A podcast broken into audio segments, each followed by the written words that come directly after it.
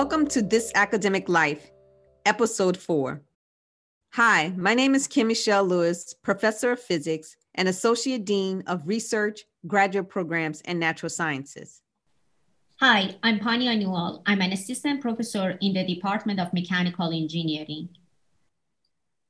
Hi, my name is Lucy Zhang. I'm a professor in mechanical engineering. We are the hosts for this show. And today we'll be talking about H index. If you are a current faculty, I am sure you have heard of this. If you are incoming graduate students and already a graduate students doing research or maybe a postdoctoral research, I am sure you will be hearing this very soon. So what is H index? For those in STEM field, this H index measures the impact of a particular scientist or engineer how is it measured? Well, typically, when you're publishing papers, it represents two quantities the number of the publication and the number of times that these publications have been cited. For example, if someone published 20 papers, and among the 20, five of them has been cited at least five times, then your H index would be five you can think of this measure as a way of measuring someone's productivity, which is papers published, and recognition for those publications, which is measured by the citations. H index is now becoming a very important way to measure people's research productivity. How did it even start? It started in 2005 this is a paper published by a professor in physics. Uh, his name is George Hirsch. That's where the H index is coming from. Ever since it was published, it has been used everywhere. It's now used to assess an academic's promotions, research grants, or potential opportunities for awards. And now university ranking. So it's becoming such an important quantity for everyone to use. Why is it needed? We know that to assess research is not easy. Assessing research is very subjective. When you put a number to it, it becomes objective. If you're wondering where you can find your H index, there are a few places where you can find them. Web of Science, Google Scholars, Scopus. So these are the three main ones where you can just type your name in. You might be able to find your H index. So Lucy, it seems that H index is a common tool used these days in evaluating research productivity and also impact. But many of our audiences might have a question about that. What's a good H index? Just looking at some of the publications that they did this analysis, they mentioned that H index of 20 after 20 years of doing research and scientific activities, it's characterized as a successful scientist. So uh, 20 after 20 years. But if your H index is 40 after 20 years of scientific activities, then you are characterized as an outstanding scientist. H index of 60 after 20 years or uh, 90 after 30 years, it mainly means that that scientist is a unique individual. But you should not let these numbers stress you out because when Hirsch published his paper in 2005, he found out that H index of the Nobel Prize winners in physics, they were on average 35. National Academy of Sciences in physics, they had a mean value of 44 with the standard deviations of 14 and the highest H index among the National Academy of Sciences in physics was 71 at that time, with the lowest being 20. So H index is, is a measure of productivity and impact, but it's not everything. And also, it depends on your major. In life sciences, they are typically much higher than physics and also engineering fields. But what is a good H index for PhD students? Typically, most faculty they expect their PhD students to publish minimum three journals by the time they graduate. And given the lengthy process of getting these journals to be published or these manuscripts to be published, and also taking the time for them to be cited, having an average H index of the one to two at the end of the PhD, it means it's a huge achievement for, for the PhD students. And H index for postdocs is a little bit higher because postdocs, they are expected to already publish three journal publications throughout their PhD students. And they're roughly the expectation is to have one paper per year for postdoc. So their H index should be, um, assuming that they do two years of postdoc, it should be in the range of four to five. What is a good H index for an assistant professor? Well, again, there are different categories. Some people, they don't do postdoc and they got a faculty position right after their PhD. So they come with the average uh, H index of two. Those that they are doing postdoc, so they come with the average H index of five. So it varies between two to five for associate faculty, six to 10, and for food professors, 12 to 24. But keep in mind, these varies from field to field. And also there is a huge distribution values for each of these ranks.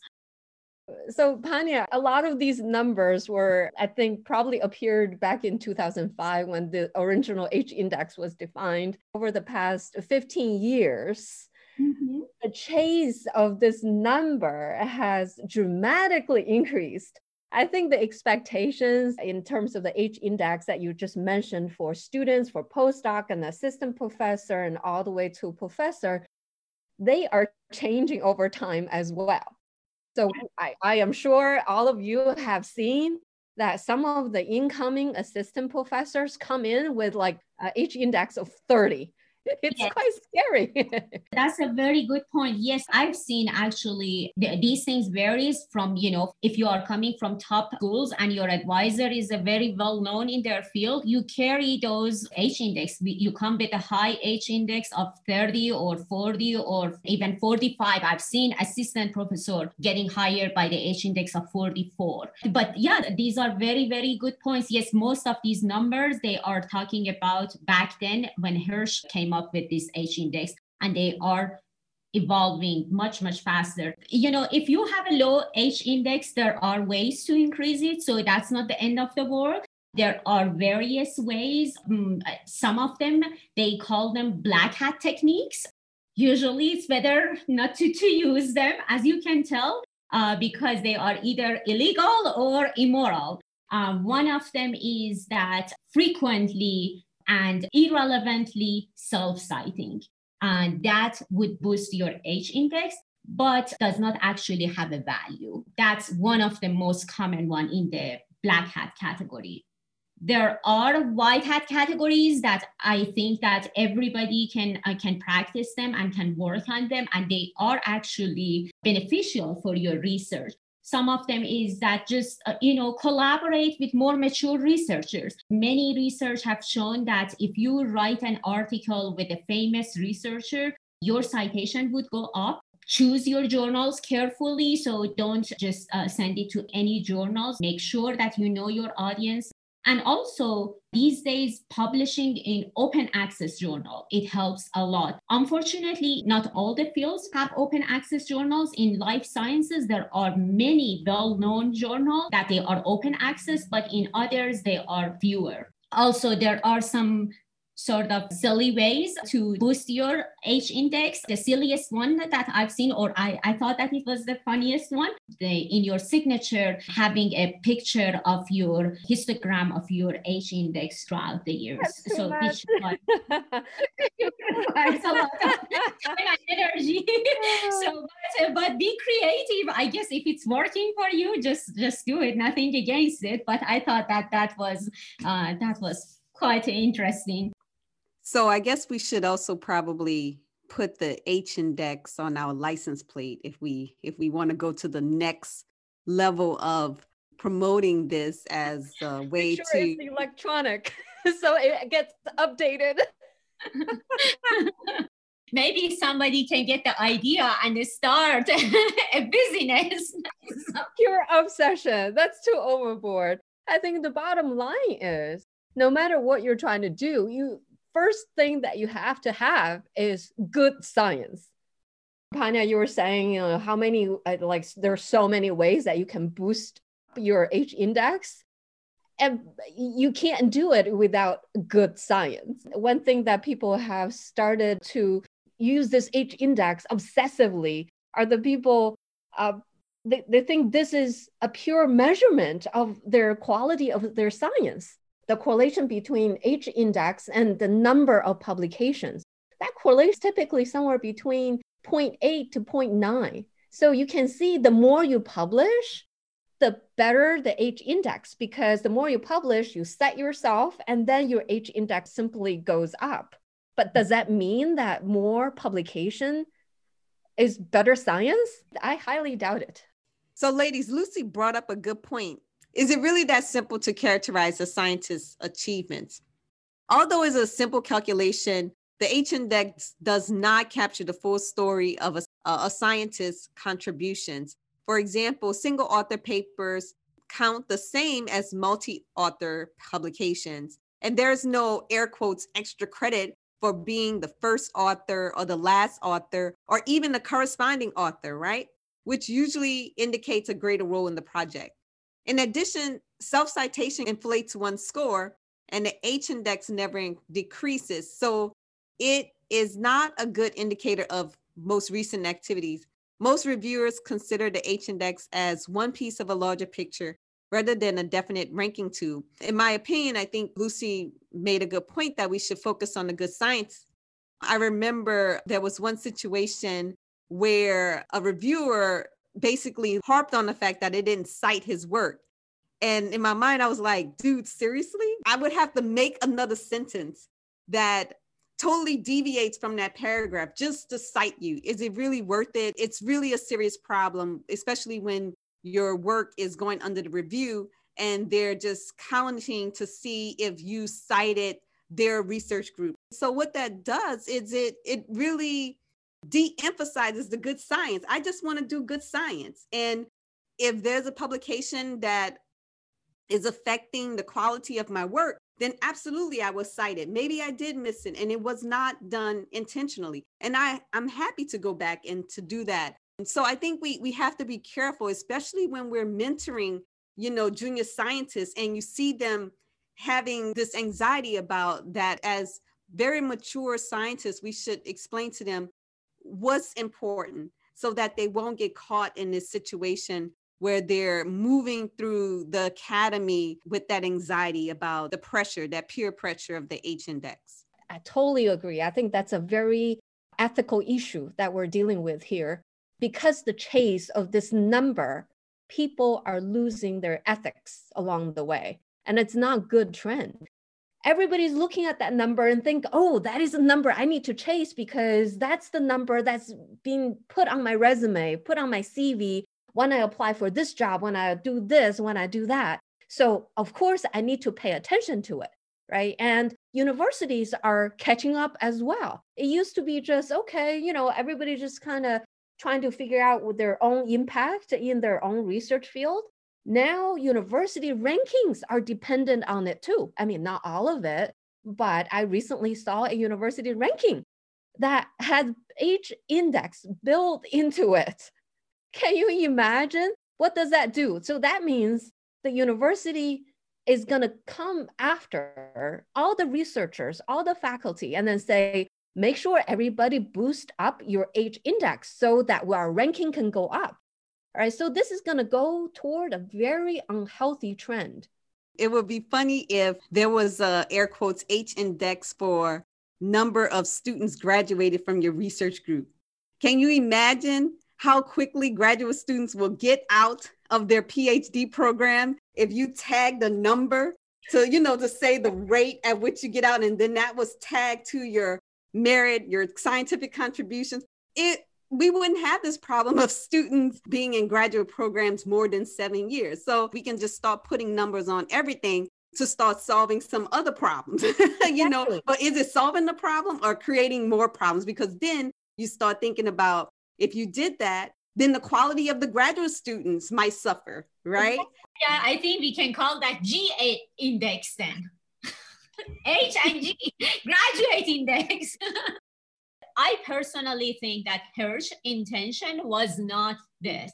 He did not come up with the index to say that this scientist is more successful than this scientist. He was just purely, he was trying to have an assessment of the publication and also encouraging people to communicate it with the greater community. He himself mentioned this is just a number. But unfortunately, many people are now using it for their own purposes and they are giving more power to the H index than it was intentionally you know was was invented by by uh, Hirsch, and he didn't he didn't even think that would be an evaluation for promotion or you know hiring and all of this. He just he just wanted to have an index, but and I think that this H index should be like a happy index that you should be proud of your accomplishment. You look at it and you see the trend. Oh, I started from two publications getting cited by one person, I guess and then now it's going growing growing so it means that you are gaining recognition among your scientific community people are valuing you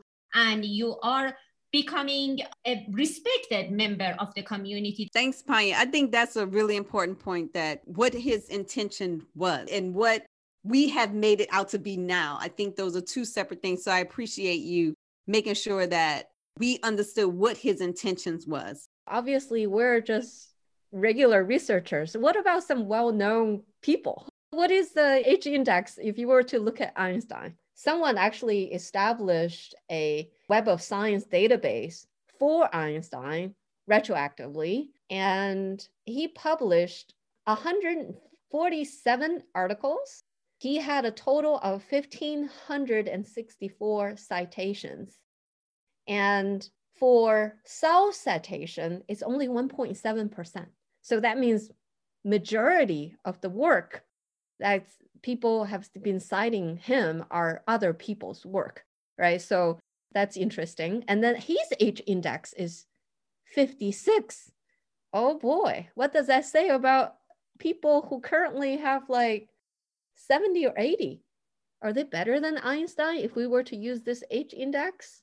Let's choose some other scientists, such as Elmer Imes. He was the second African American to receive a PhD in physics. He had multiple pat- patents. I think he had four for instruments that assisted in measuring magnetic and electric properties. Or Willie Hobbs Moore. She was the first African American woman to earn a PhD in physics from an American university. What was their H and index? It turns out they don't even have one, that no one ever thought to build this H index for these two people. And most African American physicists know who these people are. We're, we're taught them, they're on the list, they're on our posters, they're on our t shirts. They're everywhere. It's, it's names that we recognize. And I remember even we was at APS one year. It was the APS that was in New Orleans, and they highlighted Elmer Imes, and they had an app that every place you went in New Orleans, you had to take a picture with this cardboard cutout of Elmer Imes. And it was just so much fun. We brought Elmer Imes to the House of Blues, and it really opened up people's perspective about who he was and, and what contributions he made because this big international conference was highlighting him. And it, and it was really great. So I was really in the tizzy this morning when I realized that they didn't have an H index. And so now I feel like I need to build one. one thing we can probably conclude is that this H index is biased. I'm sure there are many bias factors in there, right? Besides the, the obvious ones that we had already talked about. We have to be very uh, cognizant about all of these things when we put those numbers out there to be judged. Yeah, and, and let's use this H index as a symbol for happiness, for healthy, honesty, and all these good positive things that it comes out of scientific community. I love it, Fania. Wonderful. Let's keep at it. Thank you so much for listening. We hope you enjoyed this conversation. Find us at thisacademiclife.org or follow us on Facebook. You can listen to our latest episodes on iTunes, Spotify, Amazon Music, or Google Podcasts. Please rate us. We welcome any feedback or suggestions for future episodes. Join us next time for the good, the bad, and the ugly of this academic life.